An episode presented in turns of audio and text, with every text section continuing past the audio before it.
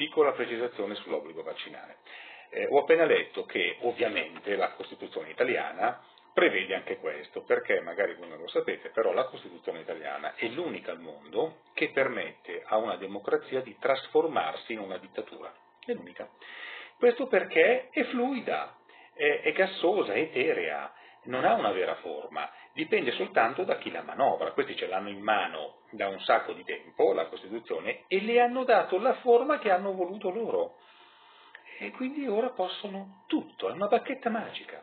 Allora pensavo, ma se davvero con la Costituzione italiana si può fare qualsiasi cosa, non è che magari potrebbero mm, allungarmi un po' il coso, tanto così, ecco, perché io avrei bisogno e non ho più vent'anni.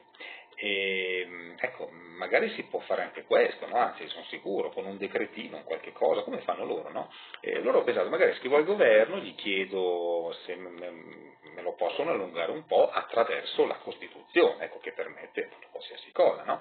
E pago una marca da bollo, un qualche cosa e ho risolto il problema. Anzi, lo devo dire anche a una mia amica che mi ha chiamato qualche giorno fa e mi ha detto che voleva farsi l'operazione per ingrossarsi le tette, no? Allora adesso la chiamo e dico, no, guarda che non serve, eh, scrivi una lettera a quelli del governo, chiedi se anche tu puoi farti fare un, un decreto, un qualche cosa, così poi ti alzi la mattina, il giorno dopo e c'hai le tette grosse così e non devi andare a farti nessuna operazione, ecco, è incredibile veramente, ma altro che lampada di Aladino, la, la Costituzione italiana è, è, una fonte senza fine di desideri che si possono avverare, i loro evidentemente stanno facendo così, è, è incredibile, davvero, la Costituzione italiana eh, ci lascia sbalorditi tutte le volte, fantastico.